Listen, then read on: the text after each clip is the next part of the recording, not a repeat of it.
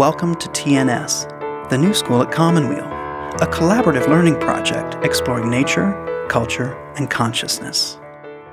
Join us now for a conversation with Lisa Sims Booth and host Michael Lerner. Lisa Sims Booth, welcome to the learning community at the new school at Commonweal. Thanks for having me.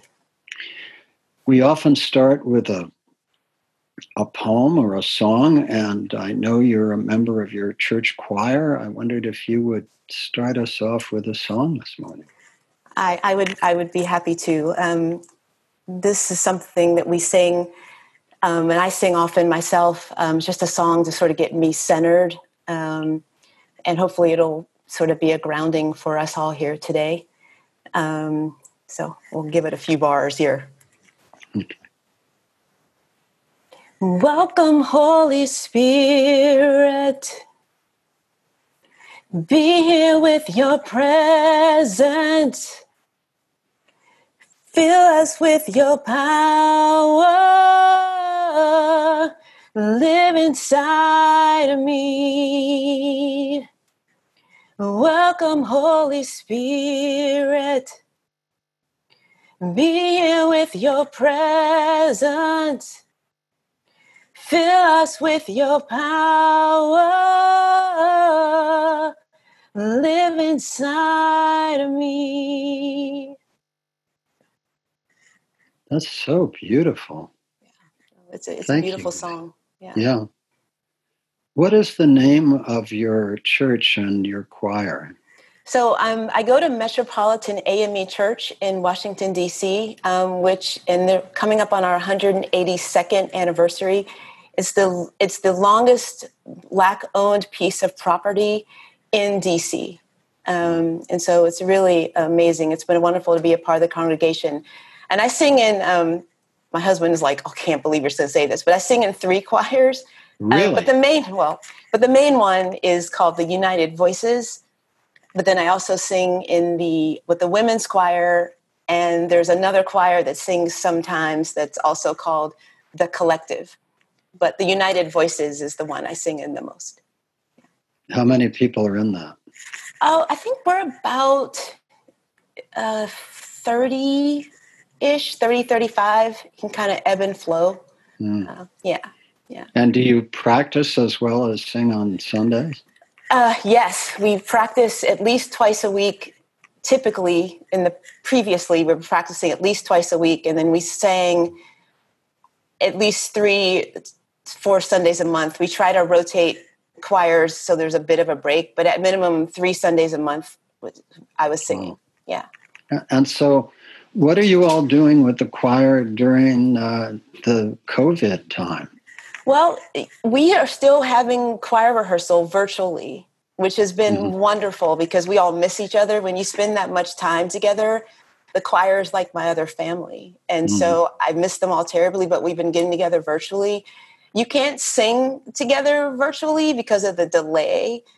And so we sing on mute together, but it is the highlight of my week um, when we get together. Wow. And we are starting to do some video recording songs um, that we'll be able to put together as the choir. So we're working on those now. Mm-hmm. Um, you know, I, I, I'll look into this for you, but a friend of mine who's a musician say that says that they have an app that enables musicians to play together. Do you know about that? I've heard, I think I have heard some people talking about that. And our, I know our, my choir director has been talking to some of his other musician yeah. friends too, and they're trying to figure that out. Um, yeah. Seems yeah. like a critical thing to be able to not only rehearse together, but also to just join and worship together, you know, in the church that way. Yeah. yeah. no, it's but but I have to say, even just seeing each other in little boxes singing together is just like like I said, yeah. it, it, brings me so much joy. Yeah. yeah. Well, Lisa, you are the executive director of Smith Center for Healing and the Arts in Washington, D.C. And I, I just want to introduce the history of it a little bit. Um, uh, one day, I guess about mm, 25, 27 years ago, uh, a woman named Barbara Smith Coleman called from Washington, D.C., and she, um, her brother had developed cancer, and she had taken him to a center in Bristol, England, called the Bristol Cancer Help Center. And um, the Bristol Cancer Help Center was a model for us when I was developing the Commonweal Cancer Help Program about 36 uh, years ago. And so Barbara's brother ultimately died, but she was so profoundly changed by the experience of going to the Bristol Cancer Help Center that she began to look around to see who was doing something similar in the United States, and she found Commonweal. So she called me and she said um, she wanted to start a cancer help program on the East Coast, and would I help her do it? And at that point, I was just overwhelmed with work at Commonweal. I told her I couldn't do it then, but that we could start a healing arts uh, program together, that we would do um, weekend healing arts retreats. So we joined in doing those, and those were actually uh, with Michael Samuels, Dr. Michael Samuels, and others. Those were among the first healing arts uh, events that anybody had known about in recent years. So we did that for several years. And then after that, Barbara, um, uh, again, she decided that even though I couldn't help her yet, she would try to start a cancer help program by herself. So she tried to start a cancer help program by herself, and it it turned out to be very frustrating and she developed um, a uh, very severe colon cancer and went through terribly rigorous treatment. And um, I should mention here, by the way, that Julia Rowland played a key part in this. She was, you know, very close to Barbara. And um, when she recovered from her colon cancer, she came back to me and said, you know, not only do I want to start this, but I want to leave half of my estate to support it. And would you again consider joining me? So I did join her at that point, and uh, and we actually literally imported most of the staff of the Commonweal Cancer Help Program to the East Coast, and we started doing cancer help programs there. And we asked Shanti Norris to be the first executive director.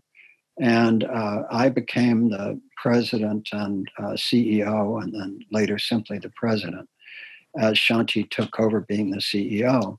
And so um, we created Smith Center for Healing in the Arts, uh, and I served on the board for, I think, uh, close to uh, 18 years. Uh, and um, so that's a little bit of the story. Then a wonderful woman that you know, Jennifer Bires, uh, became the executive director after Shanti left. And Shanti did a brilliant job. Jennifer also did a brilliant job. And then uh, she moved, as you know, uh, to, uh, to be executive director of Life with Cancer and Patient Experience for the Inova Schar Cancer Institute. Uh, with our love and support and blessings. And uh, Jennifer remains a very close friend. So that's kind of the introduction. And then we found you. And uh, we have just been so thrilled with your leadership of Smith Center. So I just wanted to kind of bring the whole context of this because this isn't like a passing relationship. This is, you know, a lineage that starts with Barbara and her husband Webb, uh, and then um, Shanti and Julia was such a part of it. And then Julia joined us uh, in a senior role at, at Smith Center. Um, so, anyway, those are some of the pieces.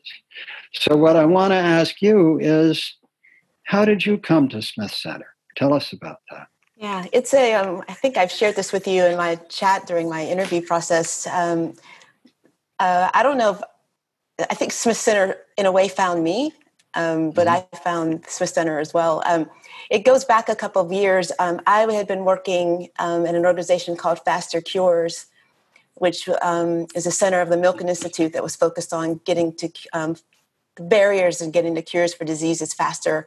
And what could we do? And I've been working in, in a lot in advocacy, patient advocacy, and really the patient voice. And I saw the announcement for Smith Center on a Facebook post that a friend had posted and this was back when Shanti was leaving. And so at that time, it was like, well, that's not four years ago, perhaps five. And I saw it and I thought, oh my God, what an amazing organization. Like I read the description, I went to the website, and I was just blown away with what Smith Center was doing. And I'm like, I need to, I, but I was also like, I've been here 14 years. I don't know. I don't know. Long story short, I, I sort of got talked myself into and some pushed myself and other people helped me to applying. Um, but it didn't quite work out that time. And I ended up taking a job at Biden Cancer Initiative where I worked for the two years. And in the middle of those two years, I met someone in Portland, Oregon, who knew Jennifer. And so she goes, You need to meet Jennifer. And so I met Jennifer Bires, who's the, my predecessor and has now become a, a good friend.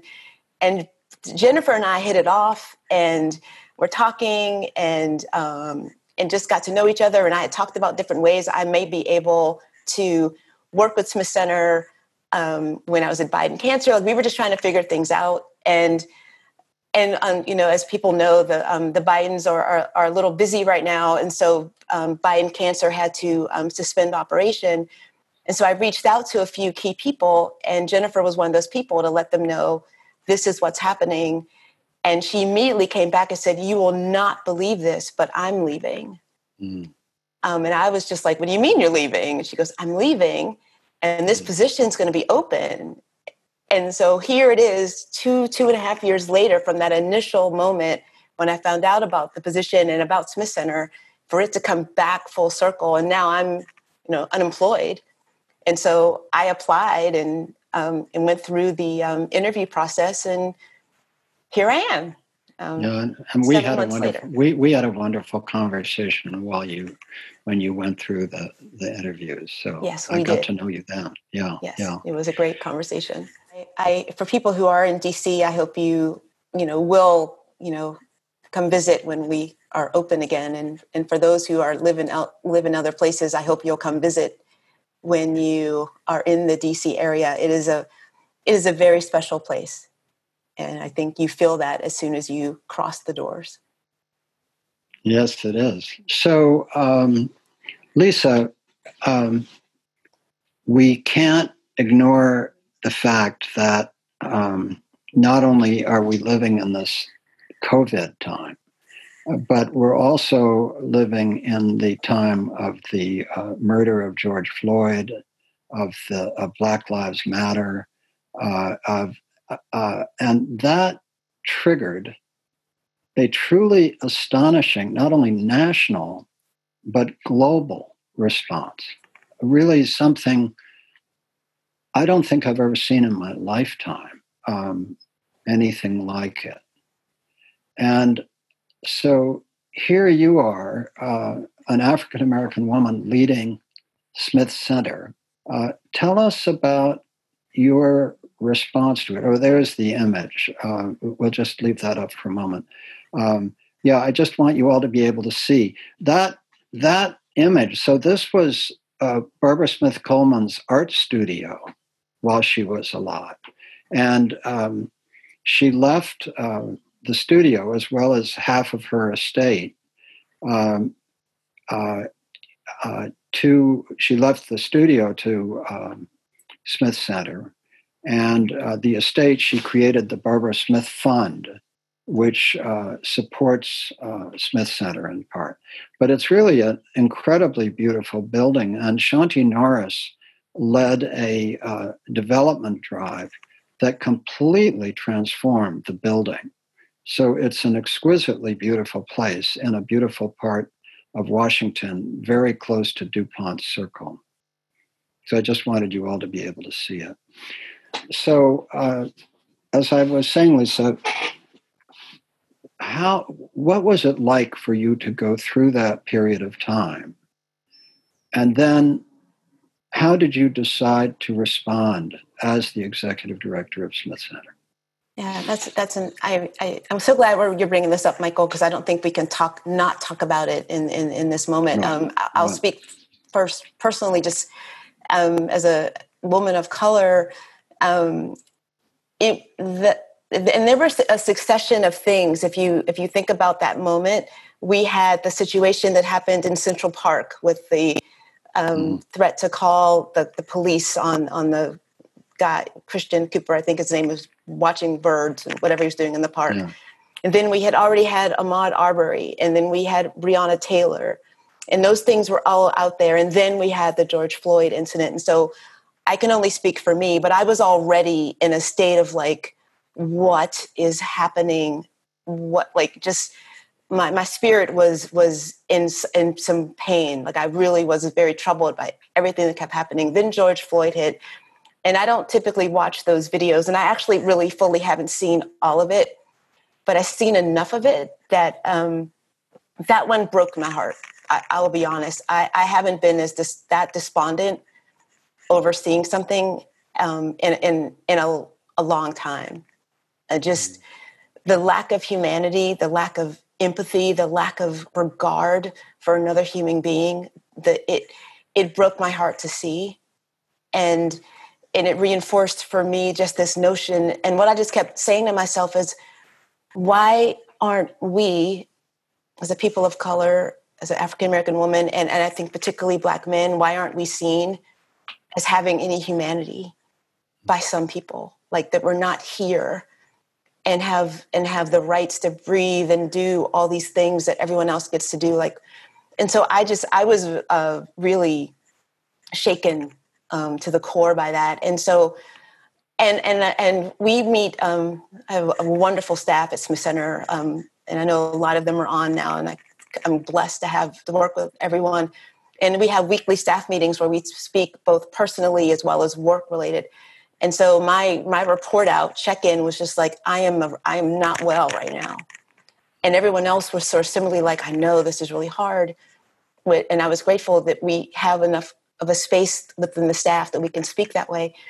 And so the next staff meeting this and then after that everyone like everyone started writing statements. All of a sudden everybody was coming out with a statement. And so i came back into the staff and said i want us to talk about what we say at smith center. Do we say something? And what should we say? And everyone unanimously was like we must speak out. We can't be silent. And i was like great. Okay. And i knew that as a woman of color I wanted, I, I was like, we can say something, but I don't want to put out a bunch of empty words. I think they're calling it now like performative advocacy or performative, I can't think of the name right now, but I didn't want to do that. And whatever we said was going to be something that I felt like I could stand that I could stand behind, but I wanted everyone else to stand behind it. So I wrote something and I shared it with every staff member and I asked everyone to let me know what they thought if they felt good about it. And if they did, once everyone said, I'm good, I agree, this is great, let's go, we, we released it. And, um, and we got a wonderful response from the community.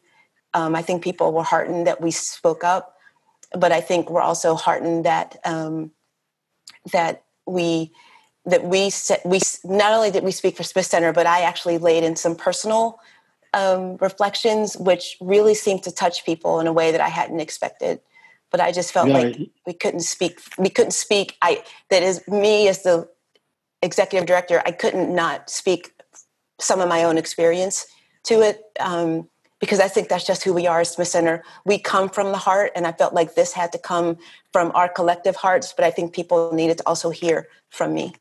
Mm. Would you be willing to read us the letter? Sure. You want me to read the whole thing, or or read whatever parts you'd like to? But you could read the whole thing, whatever whatever you're drawn to read. Okay. Just okay. Well, I'll read most pick, of it. Pick yeah. Yeah. Pick what you'd okay. like to read. Yeah. Um, so it starts with dear Smith Center family and wider community. It is with a heavy heart and a weary spirit that I reach out to you today to voice Smith Center for Healing and the Arts outrage and sadness around current events. Over the past few weeks, we've had an influx of painful information and images from the impact of COVID 19 on our communities of color and the senseless deaths of Ahmaud Arbery, Breonna Taylor, and George Floyd. Sadly, these are not isolated incidents, but only the most recent examples that bring to, bring to light the relentless and devastating impact of institutional and systemic racism across the country. Smith Center for Healing and the Arts, an organization devoted to helping people dealing with cancer and chronic illness, condemns these actions, and we add our voices to those across the country saying, enough is enough. I can't think of a better community of people than ours, a community focused on love and support, living through difficulty and adversity, and using art music, and so many other wonderful tools for healing and peace to help at this time. I wrestled with saying anything about my personal experiences, which seem so trivial when others have lost their lives, but it's the daily brushes with racism that tear away at the soul. I'm that little girl that heard repeatedly that I had to work twice as hard at everything because of the color of my skin. I'm that worried wife when my husband is out at night and I hold my breath until the garage door opens. And I'm that shopper who's been followed around stores but never asked if I need help. This is just how it is when you're African American, and that, along with the senseless loss of any more lives, must end. And then I say, I'm proud, I'm so proud to be the executive director at Smith Center and work with an amazing team of people. We are committed to being part of the solution and not part of the problem. We don't have all the answers, but we're here and we stand at the ready to be a community partner and ally to help bring change in DC. I leave you with the words of one of my favorite songs written by the legendary Dr. Bernice Johnson Reagan and sung by Sweet Honey in the Rock. And the song is Ella's song, dedicated to one of my sheroes, Ella Baker. We who believe in freedom cannot rest. We who believe in freedom cannot rest until it comes and then I end we end it with take gentle care and let's get to work. And it's signed by um, Thank you. That's so beautiful. Let's just go into silence for a minute and just absorb that and just sit with it. Such a beautiful letter.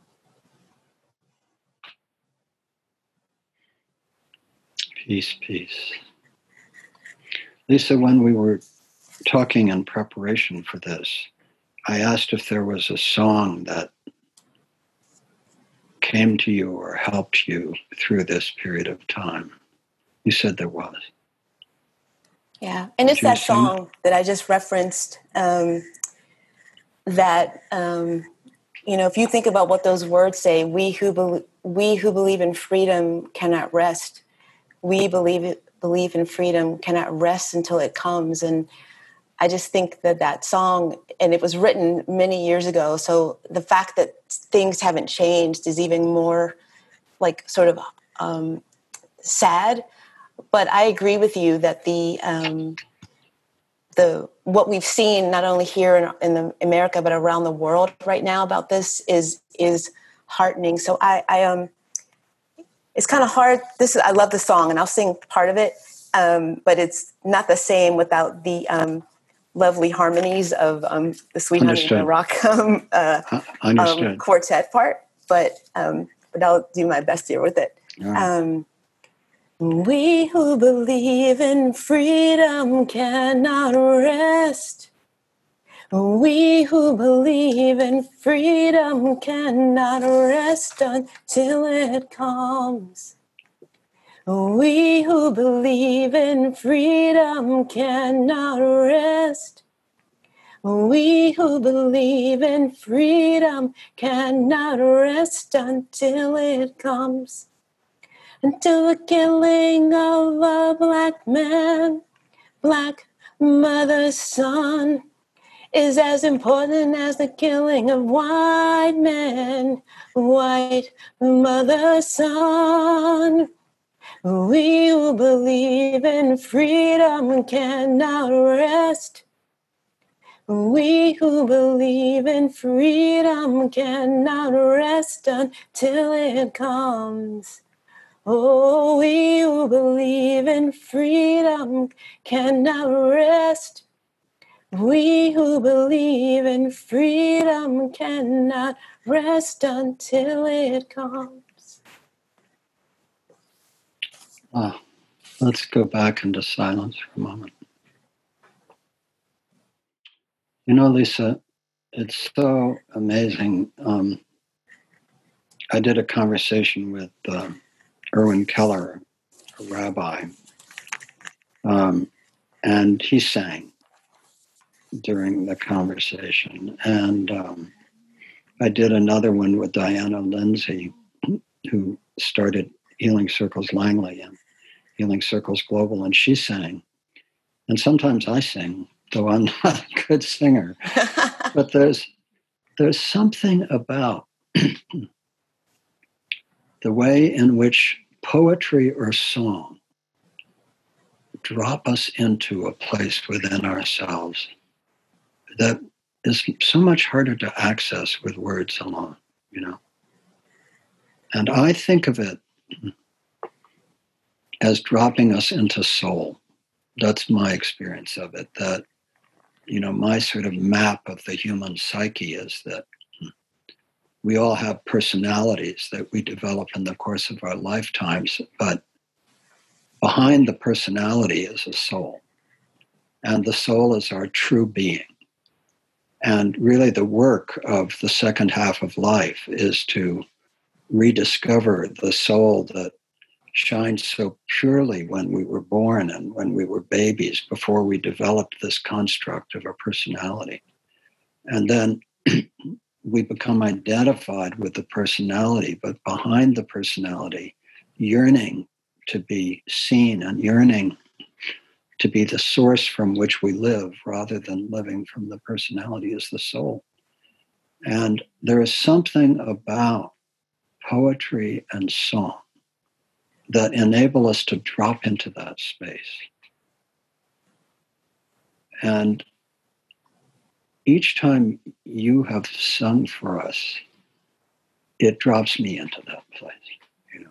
Oh, I think that's so right, Michael. And as I said, um, as, uh, the period during that time with George Floyd, I was really um, and just deeply felt that I'm a very empathic person too. So I think I was feeling not only my pain, but I was feeling a lot of other people's pain. It's just kind of how I am. And and it was listening to music. I also didn't do some of my normal self care things that week, and I was watching way too much TV. And but that following week, I just immersed myself in the music. You're absolutely right. Mm-hmm. I just mm-hmm. immersed myself in music, which is sort of my normal practice, but I got really gotten out of it, and and I could mm-hmm. feel my spirit renew. I could feel that, and and that's I that it takes me right back there. So when I'm having a day like that, I go right to music. And I mm-hmm. think others I know who are artists and like, and I think that's why what we do is Smith Center and what, and your, you know, that's why the arts and this is so important because it takes us to that soul place. It takes us to that sacredness of and within us. And I know sometimes we're all afraid to tap that part of us, but um, it's there and it's so important. You're listening to a TNS conversation with Lisa Sims Booth and host Michael Lerner. And I'm so glad you mentioned the arts more broadly because that's where Barbara was. Barbara was an artist and a painter and a sculptor. Um, I have one of her sculptings in the room with me. Uh, when she was very close to death, I went to visit her, um, and um, she told and she told me to pick one of her sculptings, uh, and I, I, I remember her with it forever.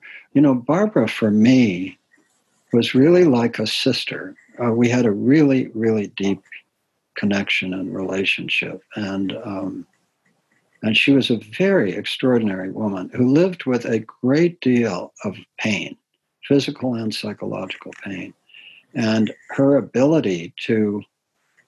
But she was also profoundly mystical. Um, in fact, one of the things she always said was that one of her hopes for me was that I would discover the truth that the soul survives death. Mm. She said, uh, because she knew it, and she always hoped that I would come to know it. And I have to say, I think I've kind of come to know it. Uh, you know, I don't know it for a fact like fact, but 36 years of doing the Cancer Help Program, I've had way too many experiences of connections and visits from those who have departed um, that I really can't deny my experiential sense of that. Do you believe the soul survives death? Absolutely. Yeah. I absolutely do. Yeah. Do you believe it or do you know it? I both. I think I I, I definitely believe it, and I th- I I know that. Um, I think you know we talked about this during my interview, and um, mm-hmm. many of my friends are on, so they know this too. But I've I've lost all my I could say my three parents. I've lost all three parents and several other. Mm. Um, my father died when I was 19. My mom died almost 10 years ago from ovarian cancer, and and mm. my stepfather passed away coming up on three years ago. And um, I, but I know they're all still with me, and I feel that um, in a, in a in a real way. And um, and so I I do believe that they're all still here. And and when you mentioned getting visits, I I I know that there are certain moments where I'm like. Okay, mom, I got it. Like I like something mm-hmm. happens, and I know that that was her, mm-hmm. like saying something to me, or but it'll come out of a you know um, so I, I, absolutely believe that, and I and I think in certain moments I can I can feel their presence, you know, in certain moments. So I, I do believe that. What was your mom like? Oh my gosh, she was the best. My mom my mom was the nicest human being I have ever met. Mm. Um, my parents both were born in Kentucky. She was a southern. She was just this really sweet southern woman. She had the spirit about her, and she was um, she just was the kindest person, really loving, and um, we certainly had our moments. I won't get mm-hmm. into my teenage years, Ooh, boy. But um, anyway, um, but I'm really grateful that we had a wonderful we had a wonderful relationship, and um, she taught me so much, and and she was my biggest cheerleader, and I still hear her. Like I would, you know, I I was, you know, I'm an only child. Um, I have step siblings, but I was her only child. And I would just say, I'm going to go do these things. And she was like, I don't even know whose daughter you are because I would never do that. But you, you go ahead and do that. And, um, and she was, and she was so proud of me. Like I would come home. She lived in, I live here. She grew up in Pittsburgh. So that's where she's um, from. And I think there's somebody on from Pittsburgh. So yay, the Burgh. Um, and well, when I come home to visit and I go meet her, some of her friends, like all she talks about is you. All she talks about is you and what you're doing, and mm. um, you know. But I learned a lot from both my parents about work, about eh, not even just about work, but about showing up and feeling good about what you're doing, but but being kind, um, you know, being genuine. Um, yeah. Was it your father or your stepfather that was the primary influence in your life? you know, I, I look a bit of both. My my dad since my dad died was when I was 19, but he but he and I were really really close, and I look just like him. Mm. Like I look just like him, and so. Um, but he he he was quiet, um, but a strong spirit at the same time, and I think people underestimated that, and and people do that with me. Like I think I can be um, quiet and kind of um, reserved but um, but when I do speak up, people are usually like, "Oh, wait a minute, we should maybe pay attention." I think I get a, um, a little bit, and I'm just like that.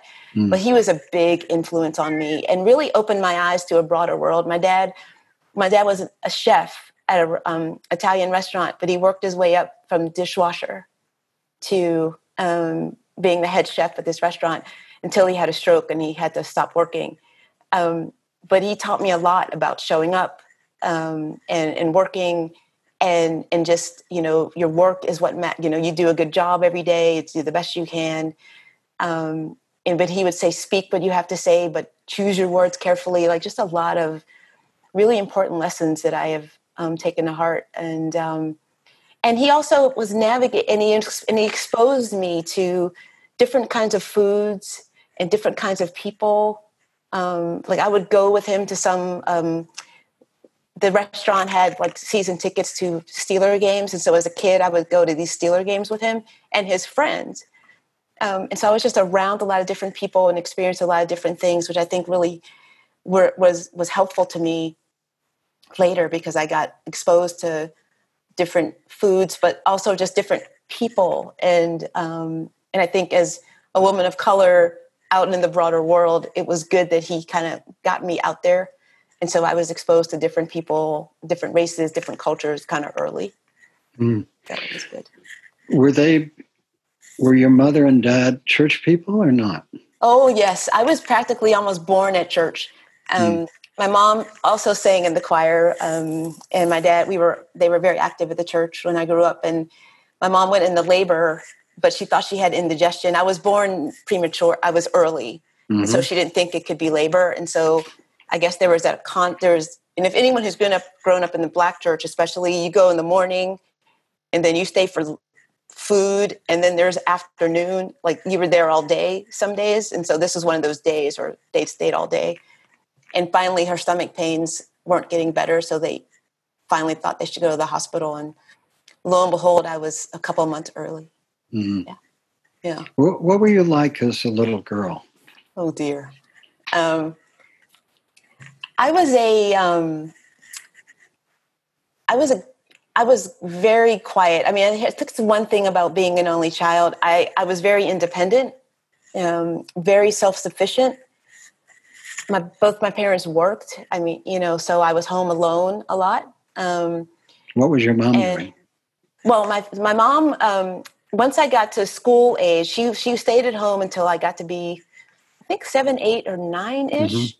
Mm-hmm. And then when I was in school full time, she was like she went to she went to took her she went to technical school, and got a um, I don't know if it was associate's degree. I don't know what kind of mm-hmm. degree it was, but mm-hmm. but she became a food service um, supervisor manager. Mm-hmm. so she worked, then got a job at a, one of the local hospitals, actually the hospital I was born at and then mm-hmm. she stayed on there for like 25 years until mm-hmm. she retired. Um, so, so, they were both. both of your parents were in the food food industry. yeah, yeah, yeah, right. Yeah, yeah, food was kind of important in, mm-hmm. in our in our world. Yeah, mm-hmm. and um, and so I would so I was home a lot, and so I was just pretty self. I was just like taking care of things. Um, mm-hmm. But I was an avid reader. Um, I loved music. Um, mm-hmm. you know, I um, and so I just was, um, but I was I was quirky might be the right word for it. Um, I was sort of not into some of the things all my friends was, were into. I was kind of into other things, like I was into different kinds of music than my friends were listening to. I was I was always a little bit like off the beaten path of, mm. of things. Um, but I also had a loyal, but I also had um, um, a group of friends. I was definitely not, you know, one of the popular kids. I was kind of one of the like I don't want to say outcast kids, but you know how there are things and mm-hmm. when you mm-hmm. grow up and there are there are people, there are like different sectors or whatever. And mm-hmm. so I, so I but I had a crew of friends. Um, but I, you know, I was into sports. Not, I'm not an athlete by any means, but I loved mm. sports. I was, I was into politics. Like I was just into all these things that maybe seemed a little more adult, and I think that's partly because Let's I was an see. only child. You froze. Your image oh. froze. Oh. That could be oh, me. Am I back? Oh, yeah, you're back for me. Thanks. Okay, all right. So you're um, into sports and I was into sports. I was into politics. Like I was just into different sorts of things. Um, and I think part of that's being an only child, and I was exposed to a lot of adults a lot. And I hung out like when my parents had friends over. I was just around too. Not that I didn't have friends my age, but I just think I had interests that were different than other mm-hmm. maybe what other people were were talking about and, and, and into. So, what were you like in eighth grade? Oh, Lordy, eighth grade. Eighth grade. God, my memory is not that great, but let me well, think about eighth grade. Just before you started high school, think about Oh, okay. Before high school. Um, before high school, um, I. Um, okay, I grew up in the 80s, right? So I was definitely into um, music and and but all the new wave like all this music from england like i was totally obsessed with anything that was going on in london. Like uh, like i was obsessed with mm-hmm. with with the english and the music over there and all that stuff. And um you know but i was also um really interested in journalism and communication. So i was um involved in our high school my school paper. Like i really wanted to pursue um that kind of work. So i was very curious and i liked and and so I was writing a lot. Um, I definitely have a more of a creative bent. Um, and so I was writing and doing a lot of things like that um, mm-hmm. at that time. Yeah. And what about as a senior in high school or before? Senior in high school, senior year in high school was a was a weird year. My dad had just, my dad had a stroke my senior year, and so it was, and so and I was thinking about colleges and and I really had dreams of leaving Pittsburgh, um, and going away. And my mom definitely had other ideas about me leaving and going away and then my dad got sick and had the stroke in the middle of it and so it was it, it was, was, a hard it year was, it was a hard year because mm-hmm. i was still like i want to go and i got accepted at a school where i ended up i actually ended up going um, to michigan state up in east lansing and but i was um, but there was a lot of like ah, maybe i shouldn't do this because dad's not well and there was a whole mm-hmm. lot of angst that year about that decision. But you did go there. Ultimately, I did go there. Yeah, mm-hmm. they my my mom was like not pleased with the idea, but my dad, yet always mm-hmm. my dad, to be my um my you know my guy was like, mm-hmm. if this is where she wants to go and she got accepted, mm-hmm. she should go. Mm-hmm. And so, yeah. And so, what were you like your last year of college? Oh my goodness. The last year of college, um, I was really, um, ex- college ended and it was like, well, what do you do now? like, I know you're supposed to get a job and do all these mm-hmm. things, but, but it was sort of like, but no one really tells you, I shouldn't say no one tells you how to do it because I think they do. Like you can get your resume together and you go on these interviews um, and do all these things, but but I was also trying to break into. I, I majored in communications, and I really want to work in TV, and it was like, how do you do that? But I had done all these internships, and so I had actual experience and things I could show, but I was definitely not clear about how this was all going to work. And I moved back to Pittsburgh, and I definitely, after being gone for almost four years, like like I didn't really, you know, it was like, how am I going to do this here?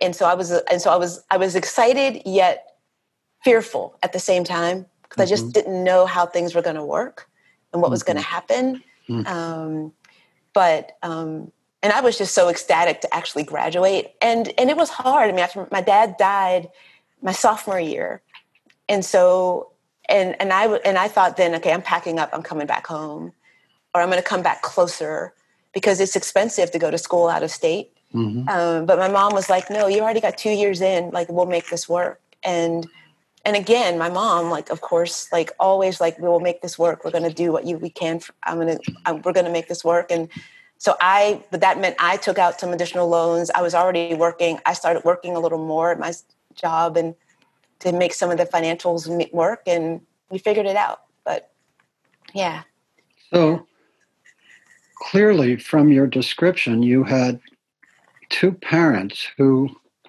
uh, were really committed to your becoming who you wanted to be. Yeah. And yeah. Yeah. and you were you were really committed to doing the work in every way, shape, and form that you could. I, I, yeah, I, I think I had two parents that just showed me very every day, like yeah. they they valued the, you know, I grew up. Pittsburgh is like a Pittsburgh is a working class, a working that's not even the right word.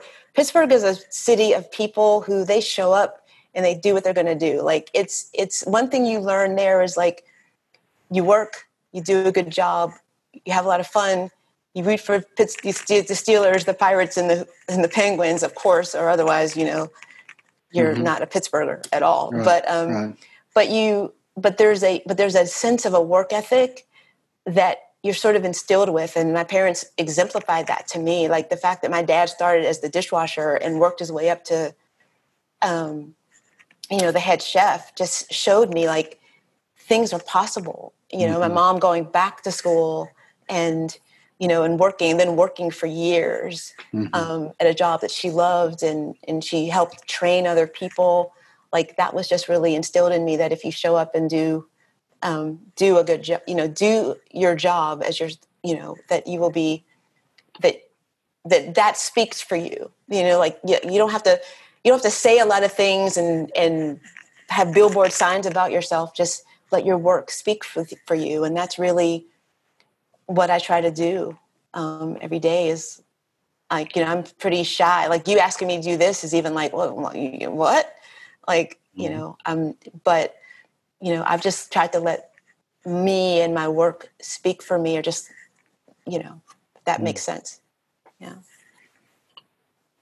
you know you mentioned pittsburgh being a working class town and and i i just have for all my life i've had such resonance to whatever you want to call working class people you know? It's not that that's how i grew up but for some karmic reason i've just always had such respect and I don't know, deep gratitude. I mean, it almost brings tears to my eyes, but just such a deep resonance for what you're describing. Your parents were like and what Pittsburgh is like, you know, and I just, so anyway, what you're saying moves me a lot just because, um, I don't know, I just born with that resonance, you know, yeah. born with that resonance. Um, so, um, I want to ask you about your experience of whatever you call God or the divine in your life. Um, you've been a church person a lot of your life, I guess. But how does the experience of whatever you pray to or worship, whatever you call it, how does it touch your life? That's a really good question. I, I think um, you can be a church person and and not have any connection whatsoever to yeah. that spirit, higher power, God, whatever you want right. to call it. Um, and and I will admit that for many years I was that person. I was there every Sunday, and I'm dependable, and I'm I'm like sitting there in my pew, and I'm reading my stuff, and and there wasn't that connection, which I knew I wanted. I saw it in other people, and I was like, I don't quite know, you know, what to do here. And it's and it's and and I realized that I think some of it is that self. For me, it was that like reliance on self sufficiency, and that some of it's an only child thing. That I was still kind of like, I'm gonna figure this out. I'm gonna I'm gonna really do it. And then I would pray for like, help me, help me, you know. But it wasn't until I kind of really realized that like I'm not, I'm, I really need help and I mm. don't have any peace. And so I'm really going to just really lean into and surrender to this, this God or this power. And, and when I started really doing that and really admitting that I don't even know what I'm trying to do, so I'm just going to wait and let you show me.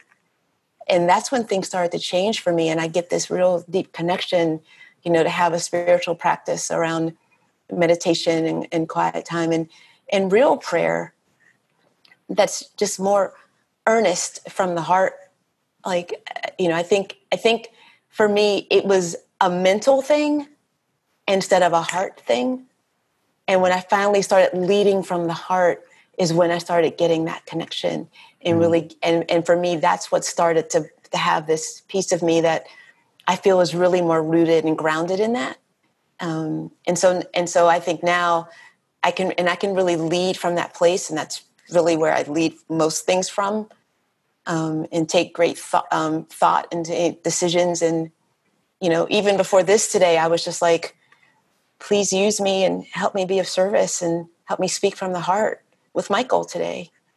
And that's that's really what I lead with. And I think when I'm doing that, that taps into that that spirit of that power. When did that change take place? Um, probably, I would say like some, you know, maybe 10 or 15 years, 10, about 20 years ago. Um, I was just in some, I had made some decisions that weren't really great. Um, work is a, um, work the work I was doing, I should put it that way, and, I've worked for some amazingly um, people in, who are doing amazing things in, in the in the world. and and I really started to let that work overtake me. And I just finally had to realize that I needed to try to take myself back. I needed to try to like I was losing myself and that the work had become more important than everything else. Um, and it's wonderful to be mission led, and, and I feel that way about the work we do at Smith Center, and I'm sure you feel that way as well. But but there's a way where you, but I was losing me in there in the process, and so um, had to just started to have to say like, wait a minute, and and made some changes. Sort of made a career change, like realized that the, the politics, some of the things I was doing, just wasn't wasn't where I needed to be, and and then God just really led me through this other path. And I think this is really this work that started when I got the job at FasterCures and then Biden Cancer, now here. This is really my my my soul's work. And I think that really helped. But I think all those other things I did prepared me so well for this work. So mm. nothing happens by accident. And how do you experience like you you you've surrendered to this power, God, the divine, whatever, and you've asked for help. How do you experience it in your daily life or in your weekly or monthly life? Like, what kind of, how, what's the, what's what's it like? What's the feeling, or the how does it work yeah. that you experience that? You know, it's it's. I don't know about other people, but um, when I'm not doing something that's kind of in alignment or an agreement, um, my body tells me that. Mm-hmm.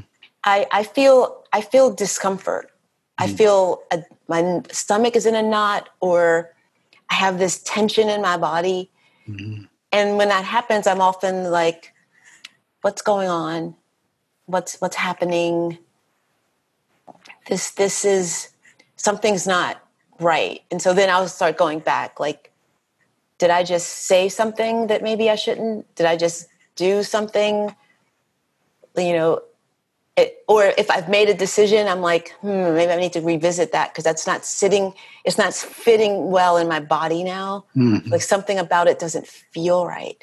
Mm-hmm. Um, and so, and so that's kind of how it plays out for me. Mm-hmm. mm-hmm. Um, and so, and so in my daily life, um, if I have a decision to make or you know or or just like I'm I'm I'm const I'm sort of constantly in this hmm guidance would be appreciated like you know like mm-hmm. I'm constantly sort of checking in and just like mm.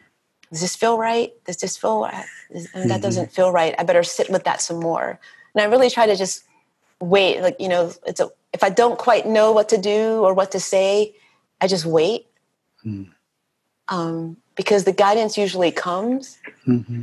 Um, and so I just so and then when I do something that's not thing I should say or do, like like I, I know pretty quickly. Mm-hmm. Yeah. Mm, oh, beautiful. So, what's it been like taking on Smith Center? You're how many months into it now? It's about to be seven or is it eight? Wait, seven, hmm. eight? Yeah, one of those. Yeah. Mm-hmm. Yeah. Seven or eight months in. You didn't expect to be leading Smith Center through COVID and through Black Lives Matter and Yay me, right? Yeah. Yeah. right, right. Yeah. Yeah. So what's yeah. what's it been like? Oh my gosh, it's I mean it, it's it's been amazing. Um, mm-hmm. you know, it's is as I said before, the, the team of people at Smith Center, and a lot of them are on Julia and Allie and Kirsten and Michelle and Carla and Lindsay um, and Tammy and Laura. Like, just, um, I think I got everybody. Joanna, if I missed you, I'm sorry. Um, mm-hmm. And just, it's amazing group of people. And, and they have been so welcoming. And, if, and, and, of course, the board has been awesome. And I know you know many of the board members as well. And, um, you know, any new job is like drinking from the fire hose. And so, you know, so the fire hose was on. Um, and and I will say that Smith Center has the most amazing onboarding system I have ever experienced. And I've been in many jobs in many places, and I have never been onboarded in the way I was here. Mm-hmm. And so kudos to the team for that. I know how much mm. work goes into it, mm-hmm. um, but it was immensely helpful.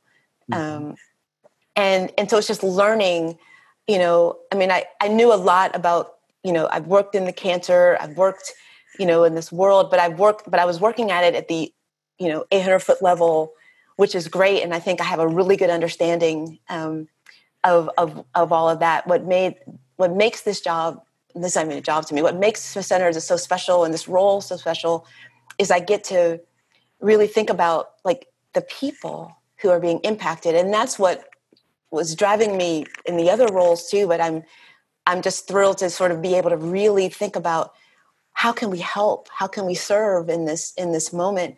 Um, and i was and so i was just you know three getting into january february march and the fire hose was starting to feel a little less crazy and i was starting to feel a little more settled. And then here came covid and so then it was like oh okay and now we have to close and now how do we get everything on virtual and how do we make sure we stay uh, how do we make sure we stay here um, that everyone stays employed?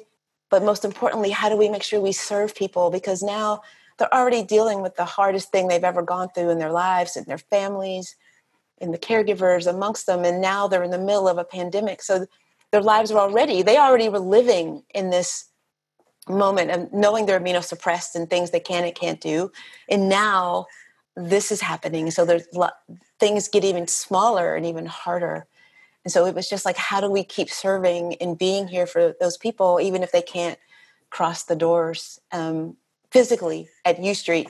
But how do we bring U Street to them? And so, um, you know, it's been a, um, it's been a sprint, like like just to catch up and and there's mm. so much to learn there's so much to think about um, it's it's a lot but i i wouldn't want to be doing any other thing right now mm. either well, as you know, we've been going through the same thing at Commonweal with Oren Slozberg's leadership and um, bringing a lot of our programs online.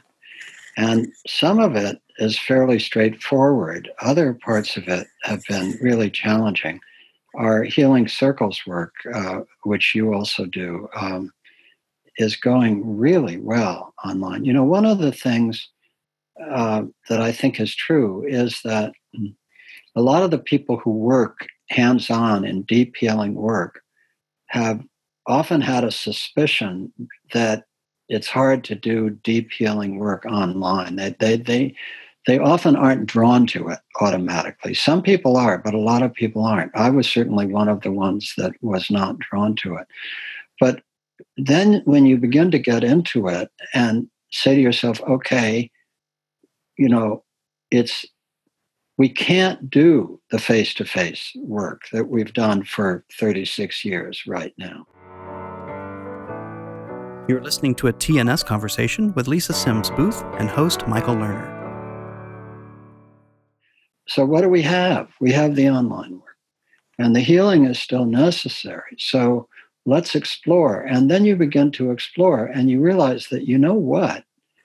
Actually, very deep work can be done online. And in some ways, I mean, there are losses, but there are also benefits because people don't have to get in a car and travel to a center uh, you know, it's much more accessible in many ways. You can reach more people.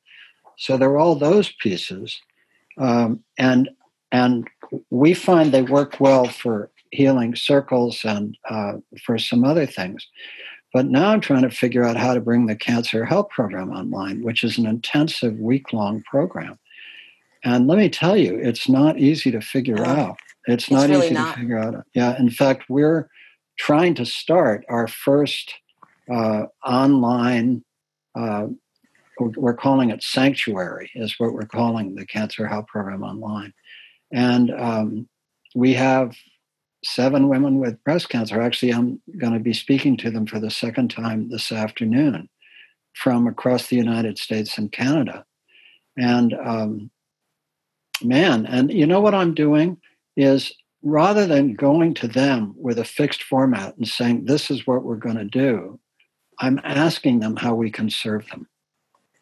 I'm saying, okay, you know, we know how to do healing circles, but how do we do this? And taking guidance from them about, you know, is an intensive week the best? Or should we spread it over two weeks or three weeks or four weeks? And how much time can you spend on Zoom yeah. in the course of a day without the Zoom burnout is real. Zoom yeah. burnout is real. So basically, what I'm thinking right now as I go into this conversation with them this afternoon is I'm going to suggest that we just limit ourselves to 90 minutes on Zoom, Mondays, Wednesdays, and Fridays, you know, which is, uh, you know, it's a light schedule. But then rather than thinking of it as a week or two weeks or three weeks, that we're inviting people into a community of healing where there will be, in effect, an onboarding process that starts with a smaller group. Um, but that um, after that onboarding process takes place, we create an online community where people can pick and choose the different pieces that really serve them. So the online community becomes, I mean, they, they bond first in the small group, but then the online community becomes the space where people can find each other and share. So I'm just curious what I'm just telling you, you know, I think in some ways, so interesting, you know, Commonweal, we've done, I don't know, whatever it is, 220 week long cancer help programs. But uh, I'm curious what you uh, and your staff are learning from what works best and what works less well in moving online. Yeah, you know, we've we've um, we definitely are learning learning a lot, and, and but we're also seeing some some really positive responses. But but I think you're absolutely right in going to them first and asking what they might need. Um, mm-hmm. And what we're seeing, at least with with our community, is I think they because because there were some relationships that have been built with the staff. I think we're seeing that people people kind of want more of of of that, and so we've actually created some um, new programming uh, as ways to connect with people, uh, which I which I think people are finding um, a, a, nice way to to do it. We have something called we've we um, Kirsten and Carla started Tea and Conversation, which is like an on hour every couple Fridays. We get together with whoever wants to come on and hang out with us over tea if you want or water whatever you're mm-hmm. drinking mm-hmm. and we just mm-hmm. chat like there's no mm-hmm. there's no top like we just we're just talking with any of our mm-hmm. community want to come on with any of the staff and they could talk with each other and because i think what people are longing for right now is that community mm-hmm. is that connection and and so we're just trying to create more spaces for for that to happen um, we too are, are, trying to, you know, the healing circles are are going well virtually. Support groups as well, um, and and and people are coming to those things. But we're also seeing people um, really wanting just sort of more informal spaces too. And so that's mm-hmm. something that we're trying to. I think we've been able to sort of be try to be responsive to that. Mm-hmm. Um, I think we're also cognizant about Zoom burnout and just how long, how much is too much and, and so it's it's those sorts of those sorts of lessons I think are important. Um, but we're but we also but I think the thing that we're what I know what they've learned a lot is that you almost need to build extra time for connection after the sessions because people mm-hmm. don't want to get off the Zoom, you know, because they want to stay on and chat just like they would have stayed on at Smith Center afterward and talked you know, either to each other or to Carla or to Kirsten or Lindsay, like they would have still been there. And so there's, so I think there's that need to, again, to not, not end the connection, um, which we now know can happen virtually. I think we were all worried, like, it's not exactly the same, but it's definitely possible mm-hmm. to, to, to build that. Yeah, there are things when I talked to Janie Brown from Callanish, who has led the cancer help program in Vancouver, British Columbia for well over 20 years and is really a genius in the work. And she talks about how what you have and what you don't have. So, you know, you have the visual image and the voice. You don't have touch. You don't have taste. You don't have smell. Uh, uh, you know, as you've said, one person can sing, but you can't sing together, right? So there are all these things that you lose, right? Which are very much a part of it being in the room together, the physical sensations. You've traveled some distance to be there because it means that much to you. So there are all those things that create investment and depth and you know total sensory connection. And then you're in your home you know cut off with everything from everything except the zoom screen and the, the voices. But what are the things that are added you know? So what's added is that uh, you can do this more often if you want. It, your investment the amount of time it takes to click on a url and go to something is moments. And so if you're not zoomed out or stressed out and something really matters to you um, it's easy to get there you know? And yeah.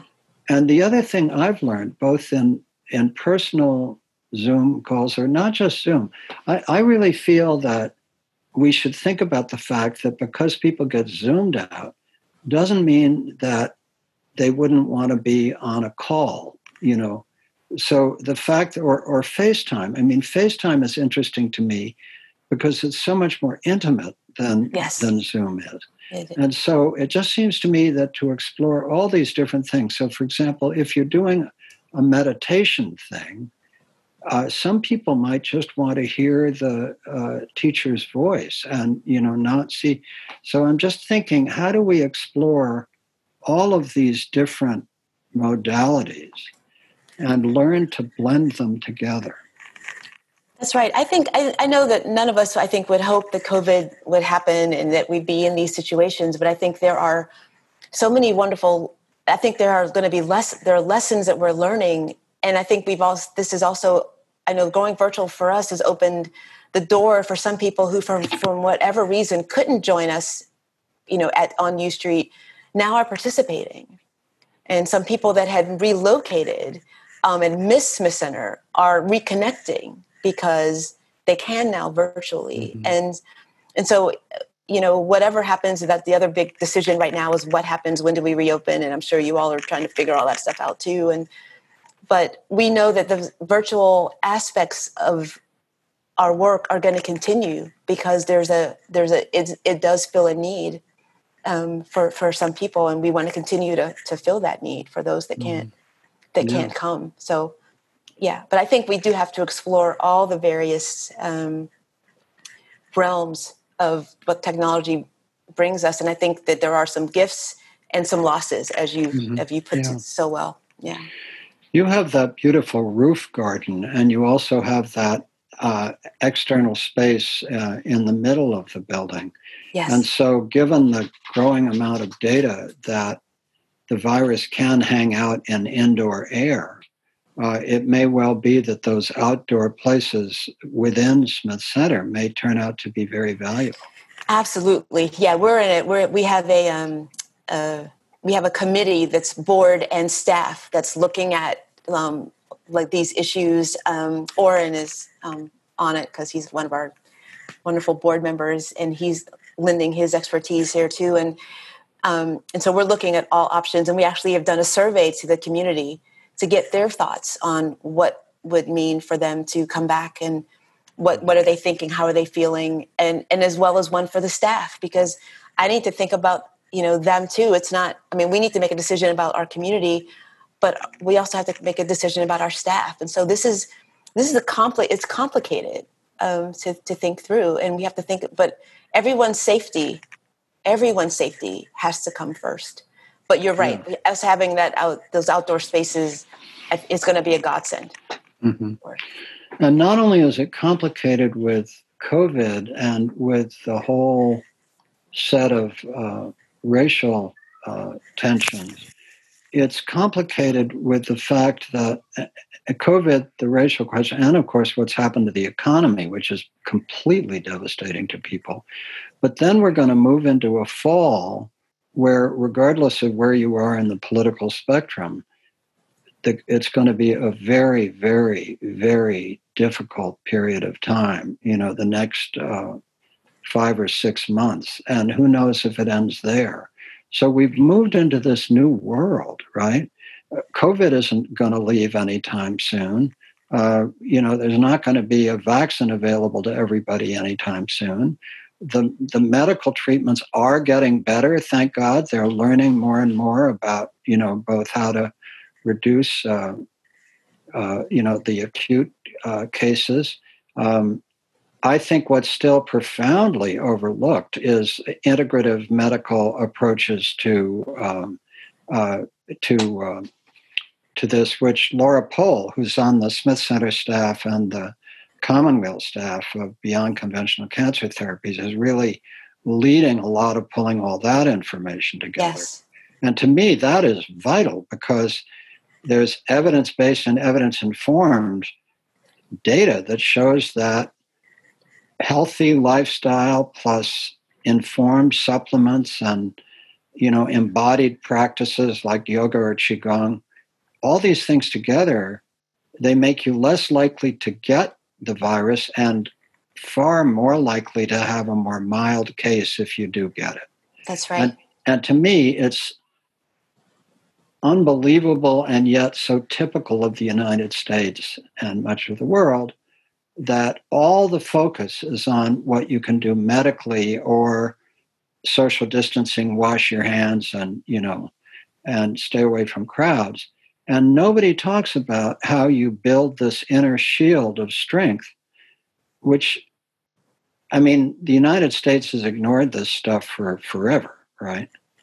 And we're still ignoring it. Yeah, they're still ignoring it. Yeah. Yeah. So it seems to me we have such a useful role to play in simply saying to people, you know, uh, go to the Commonweal website or bcct.ngo or whatever and look up what you can do for yourself with COVID. That's know? right. One of the new things that we've started, I shouldn't say we, because it was really um, Kirsten and Carla. I'm going to give credit where credit is due on our team.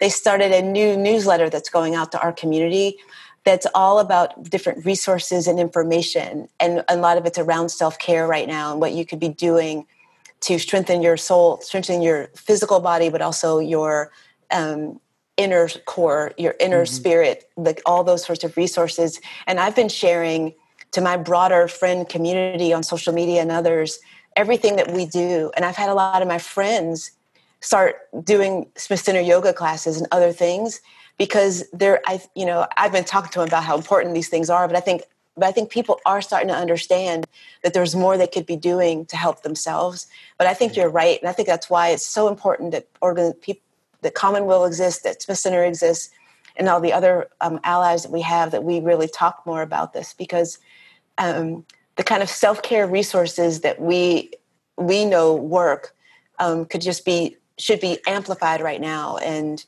and they're just getting drowned out um, right now everything's getting drowned out by all mm-hmm. the noise that exists mm-hmm. unfortunately all the noise and you know what's really interesting people on both sides of the spectrum and in the middle are all depressed by it. It's not as if one side is depressed and the other is feeling good. Everybody's depressed by it. And so there's this level of anxiety, depression, so on and so forth. And guess what? Coming together in community and practicing meditation, yoga, qigong, doing healing circles, taking care of yourself, these things help. You know, yeah. we're just living in this era, and and it's it's not looking like it's going to let up anytime soon. You know, so how do we strengthen our capacity to build healing community and create a network of you know Oren works with a network of I think it's 40 retreat centers Oren Slozberg 40 retreat centers around the country and and so those retreat centers with Oren's leadership are asking these same questions. So it just seems to me that the the healing communities, the retreat center communities, the spiritual communities, the church communities, how do we all come together in this brave new world that we are living in uh, to find humanity together and to reclaim our capacity to talk with each other and to just find the soul space that is beyond all the politics and stuff, where we can really, you know, when we do cancer health programs, you know this, we don't check people's political credentials at the door. You know, it's not what we do. We're no, about same healing. At Smith Center, we just come yeah. in the door. Like we're not come in the door. Exactly. Yeah. yeah. Yeah. So there's so much power in that, and it's so much so needed. So it just seems really how vital what you are uh, doing is at Smith Center. You know how vital. Yeah, it's it's it's important, um, and I think it's important that we are in DC um, and that we can and we can be that voice, and we are working in with different organizations and building some new relationships and trying to expand our reach so people know that we're there and they yeah. can tap into the resources that we offer. Exactly. Yeah. yeah. yeah. So, what haven't I asked you that you would like to mention before we begin to do a close? Anything oh, else? Yeah. Michael, you've asked me so many things. I, let's see, what, what haven't we talked about? Um, um, one thing I would, um, back to some of the George Floyd and some of those things, uh, I'm sure that many of the people here are, are you know, really doing their own deep soul searching and, and looking at some things. And I would just encourage you to to to do that. But um, if you have um, friends of color and people in your life, um, you know, you don't necessarily have to check on them, but just let them know you're there. mm-hmm. You know, just let them know that you're there mm right now, and and um, and really work to be that ally, mm-hmm. right? Um, in in a, in real ways. I think say that's more, say more about how in addition to letting them know you're there, you said work to let them to, to be allies. Say more about how people can. Yeah, I you know I um because I think that right now, and this is what I think we're all sort of waiting to see. Like right now, it's it's it's everyone's really committed to it, but this is this isn't this is going to be a long haul process. Mm-hmm. I mean, these these is 400 years of mm-hmm. of, of white of supremacy and, and systemic racism like this is this is going to be a slow roll thing um, but if you really want to do the work and you really want to be an ally you're going to have to you're going to have to call things out when you see it. You're going to have to speak up and back people up when you see things happening. You know it's those little it's it's those side conversations that happen where things are discussed that are maybe demeaning toward a person and you just sit there and nod and don't speak up even though you're uncomfortable. We need you to speak up. Like we mm. need to call things out. We need to we need to, we need to just we can't keep not letting the light shine on it. That's why it's endured for so long mm. you know so i just encourage people to stay encouraged and um but we gotta we gotta fight the fight like we gotta keep up the work mm. you know mm. so.